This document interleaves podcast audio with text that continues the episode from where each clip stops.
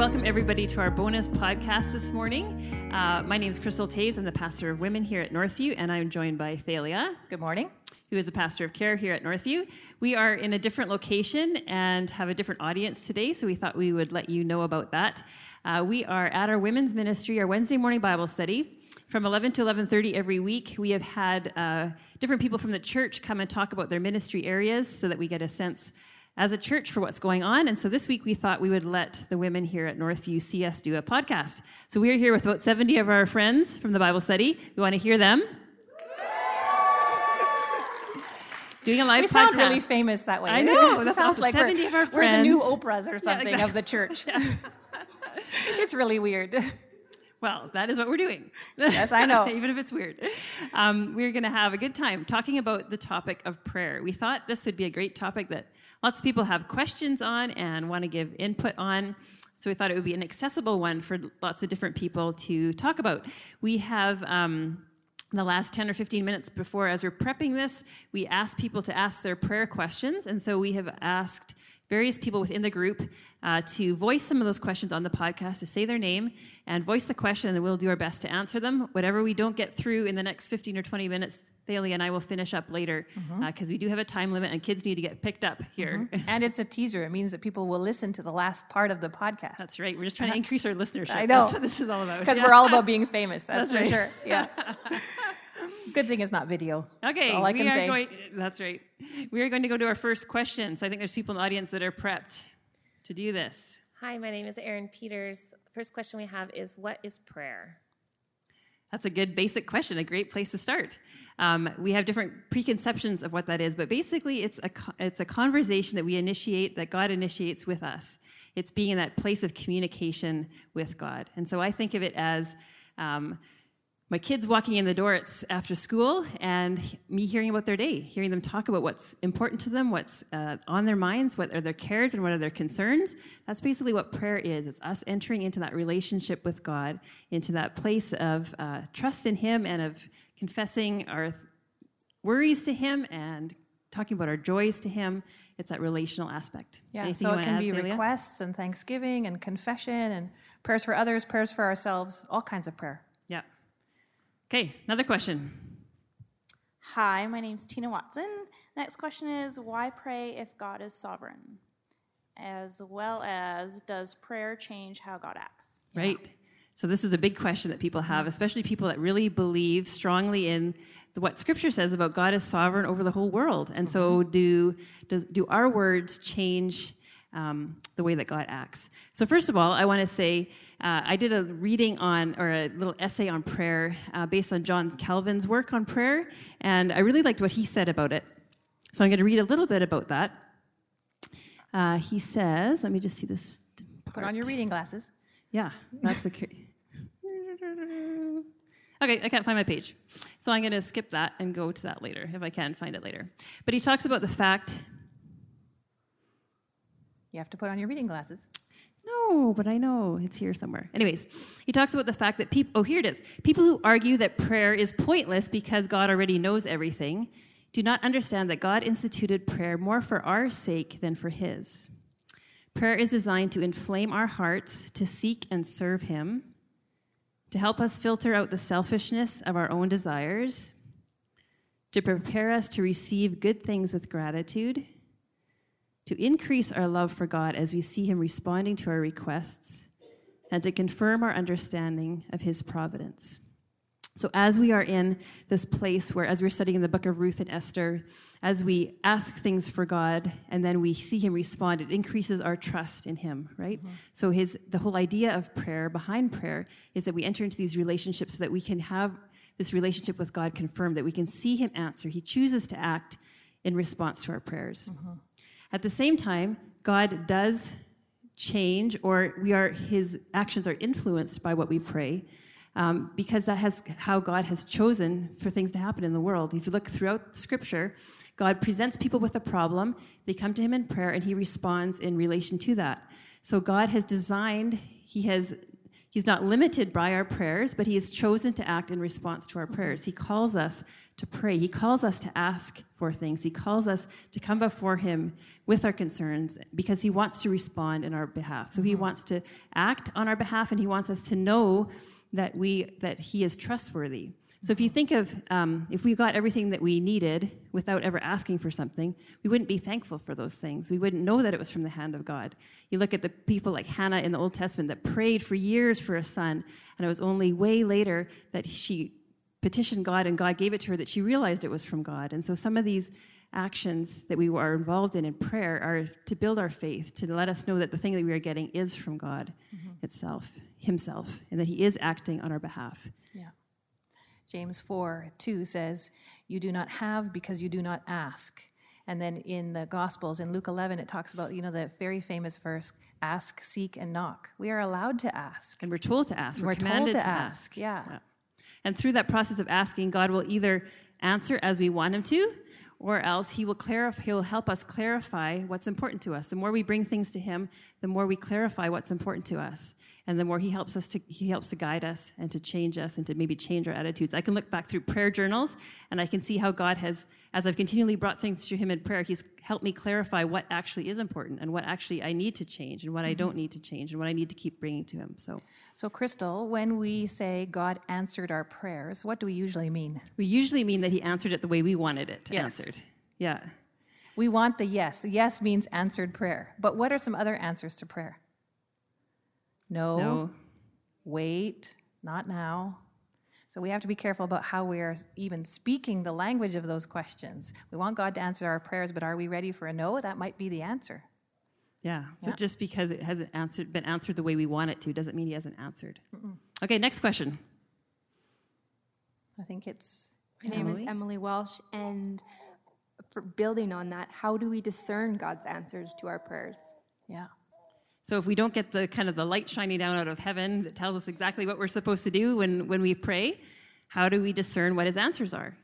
I love the verse in James 1. It talks about if anybody lacks wisdom, they should ask God for wisdom, and God will give generously, and we should move forward without doubting, because he who doubts is like a wave cast to and from in the sea. And so I think if we know that what we're asking is in line with God's will, if it's nothing that would be out of line with his the moral laws that he has within Scripture, we know all along through Scripture what his will is. If we're asking for something and we're knowing that it's in obedience to him, and we're asking for wisdom, then I would say, God would say, just move forward, and I will give you the wisdom as you move forward. Mm-hmm. Don't doubt. Just believe that he's going to give you the wisdom to work this out and walk through it. And to add to that, make sure that you have trusted, solid Christians around you that you can check with. So Scripture is one, checking with our friends, our trusted Christian friends is another. What else would we say? Yeah, I think that's good. Yeah. Okay, next question. My name is Suzanne Shaw, and my question is, who do we pray to, God, Jesus, or the Holy Spirit? Yeah, that's a good question. Yeah, you hear people talking, praying to God, praying to Jesus, praying to the Holy Spirit. So how do we walk through that? How do we teach that? Within Scripture, the model that you see is praying to God.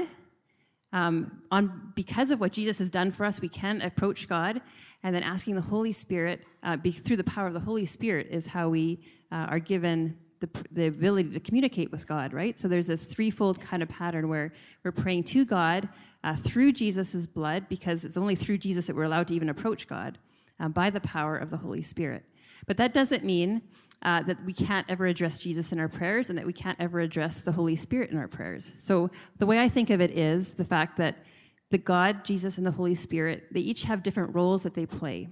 So God is the initiator of actions. Jesus is the one who intercedes for us, and the Holy Spirit is the one that empowers us. So if I am praying, I need inspiration, I need power to do something, to teach or whatever, I will say, Holy Spirit, give me the power that I need today to do this job that you've put before me, because that is the Holy Spirit's role.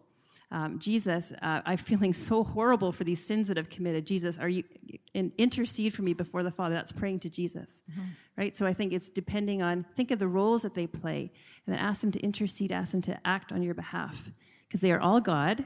Father, Son, and Holy Spirit are all God, Yet they play different roles. Yeah. But in terms of when we pray, the model that's given in Scripture is praying to God the Father, mm-hmm. Like I said, because of Jesus, through the power of the Spirit. Yep. Okay, another one. My name is Rose Glassetter, and my question is, how do we know if there is a barrier or blockage between us and God? Yeah, so part of that is what kinds of things hinder us from accessing God through our prayers? And one of those is sin, right? We know that Psalm 66, verse 18, if I cherish sin in my heart, God would not listen. So we need to be clean before God, but we don't always know that we're clean before God. So that's the purpose of repentance and confession. And we go to God and we say, Lord, please forgive me. Please clean me up. Psalm 51 and Isaiah. We want to be washed whiter than snow. We need God to clean us up so that there is no sin that we're cherishing. And we don't always know everything that's in our hearts. And so we ask God just to reveal it to us. Lord, what am I cherishing? What am I involved in that's not honoring to you? What else would you add? Yeah, at the same time, I would say it's not in God's nature to say, well, you didn't confess that one sin, so I'm not listening to you. If it's stuff that we're not aware of, God is not that kind of God, right? He's the kind of God that wants us to be in communication with him, that wants us to relate to him. And so I think we can pray, yeah, God, if there is something that's stopping me, reveal it to me, but don't panic about it. Don't think like, oh, I didn't confess everything, and so therefore God won't hear me, because that's not his nature. No. And how many times are you driving around town and you remember something that you did when you were a teenager and you're horrified? And you think, did I confess that? And so what happens to me is I'll say, Lord, I think I confessed that. I'm pretty sure I have. But just in case, please forgive me for that and help me just keep moving on with my day, not to feel that guilt and that condemnation, that shame the rest of the day. Because God's got it covered already. He did that on the cross. So we are free to bring up things that plague us and walk then forward. Yeah, and I think it's we need to be careful in our language that we use as we talk to each other about this, because we don't want to put guilt and shame on somebody else and say, oh, maybe you're unhealthy because of sin, and make people feel really under condemnation, because that might be the case, but it might be, like there's lots of times within the Bible where somebody even said to Jesus, why is this man born blind? Was it because of his sin or because of the sin of his fathers? And he said, no, it's just so God's glory could be manifested in this person's life. So sin is not always tied to illness. Sometimes it is, but it's not always. So we don't want to put that on people and say, well, there must be something in your life if you're experiencing this sickness, because that's definitely not a biblical idea. Yeah. Okay, some practical questions. I think we're done some of those theological ones. Mm-hmm. What are some of the practical ones? Hi, I'm Karen McBurney. My question is, how do we pray? Is there a certain way to pray, or a certain time of day that we should be praying, or a certain heart attitude that we need to be in? What's fun is if you start reading through the Bible from the beginning to the end, and you look specifically where someone is praying. Crystal and I did a TLC class a couple years ago, it's really fun. And we looked at a variety of prayers throughout the Bible. So Jesus in the Garden of Gethsemane, Hannah in 1 Samuel chapter 1, Moses and Solomon. And we looked at how they were praying, Daniel. And some people are on their knees, like Daniel, before the window at a set time of day. Jesus is in the garden, and he's in agony. Hannah's at the temple, and she's on her face, silently praying. Solomon has his hands lifted up to heaven. There are so many different ways to pray. There's not one set way. Now, there might be ways that you are more comfortable with. Some people love to walk and pray. Some people love to drive and pray. Some people run. Some people have a private place in their house. So my dad went to Israel a number of years ago, and he has a prayer rug, and he has a candle there. And so his way of keeping himself focused is he sits or kneels on his prayer rug and puts the candle on while he's praying. So there are lots of different ways to pray. Some people pray in the morning. Some people pray in the night, or all through the day. It's great. Just as to be constant in prayer, to pray continuously, 1 Thessalonians 5:17.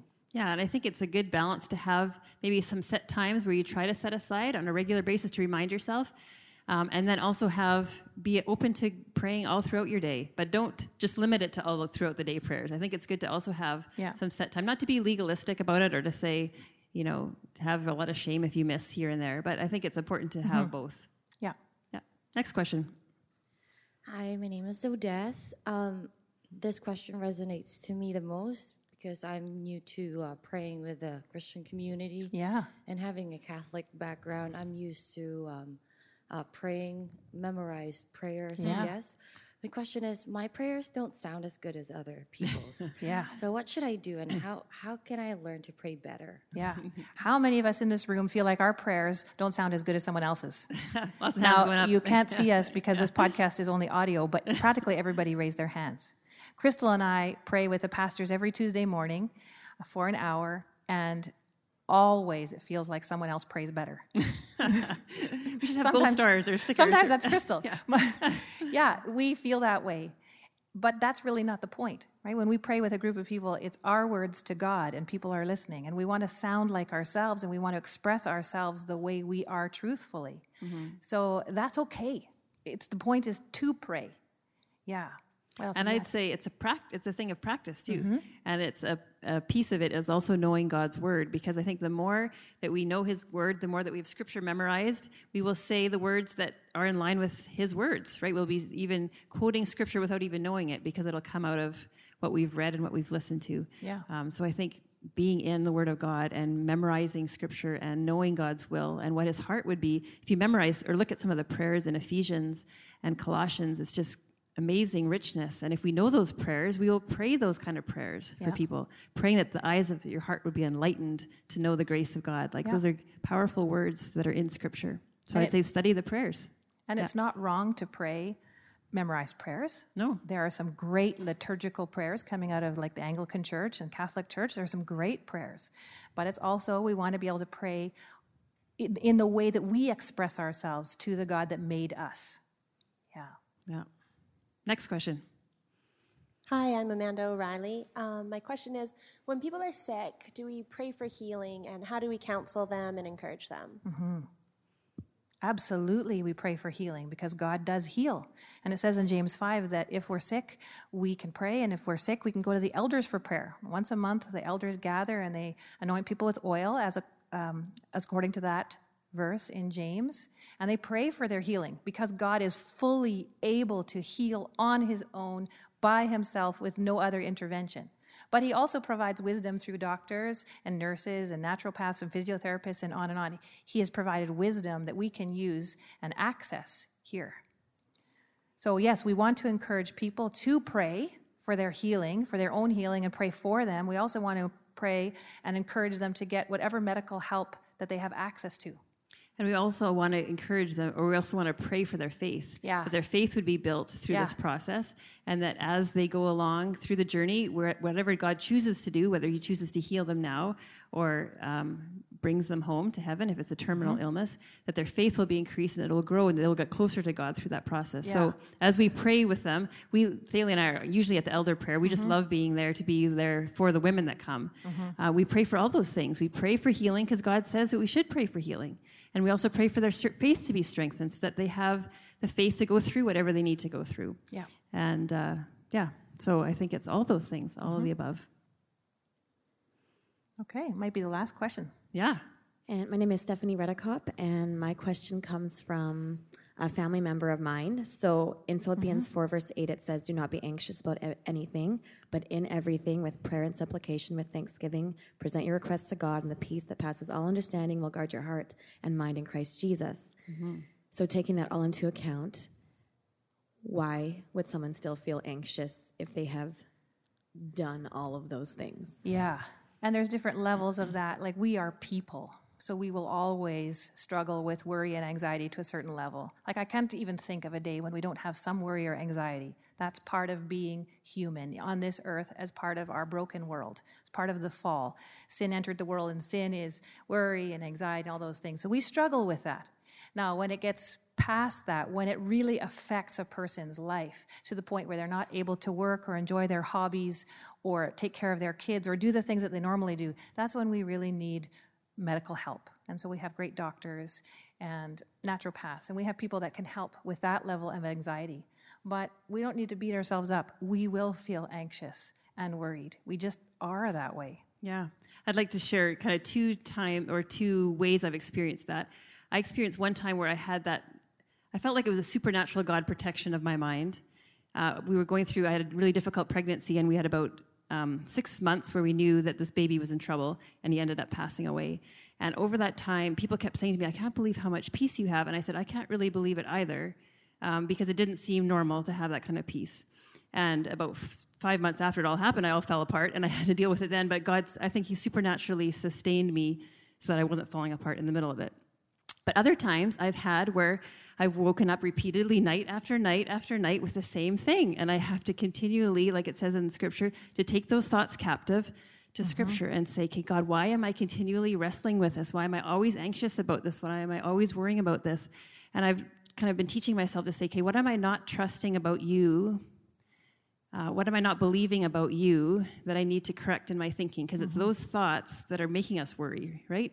Because if we truly believe that God has our best in mind, and that he has the world in control, and that he has all these things, if we can really believe that in our heads and our hearts, it can help us deal with those things. But it's not, it's like when you become a Christian, nothing changes instantly. It doesn't change instantly. It's a process of growth. And I think all these things are a process of growth. We're going to learn to trust him more as we learn to apply the gospel more to our lives, as we learn who God is more, as we learn his character more, and his grace towards us, and all these things. So sometimes it may take a long time to work through some of that anxiety, and it may be a repeated effort. Well, you think of the most holy people in your life. You think of maybe grandparents, parents, people in your life that you would really consider like super Christians. And you'd say, do they struggle with worry and anxiety? Absolutely they do. Is it sinful to really dwell and nourish that and keep going around and around? Yeah. When we give it to God, we repent and we confess and we move forward. And we ask people to help us, and we memorize Scripture to battle that, and we seek the doctor's help, and we do all kinds of things, but we will. Until the day we die, the last breath we take, we will probably have some measure of worry, anxiety, anger, frustration, all of those emotions with us. Yeah. But there is a discipline, too, of, I think, bringing your request to God with thanksgiving, and I talked about this a bit at the women's retreat. When we thank God for the things that are in our life, it helps us to remember his promises about them and what he's promised to do and to be with us and all these things. So I think the more we can bring thanksgiving into our life, it helps. It does help us to guard our heart and our mind.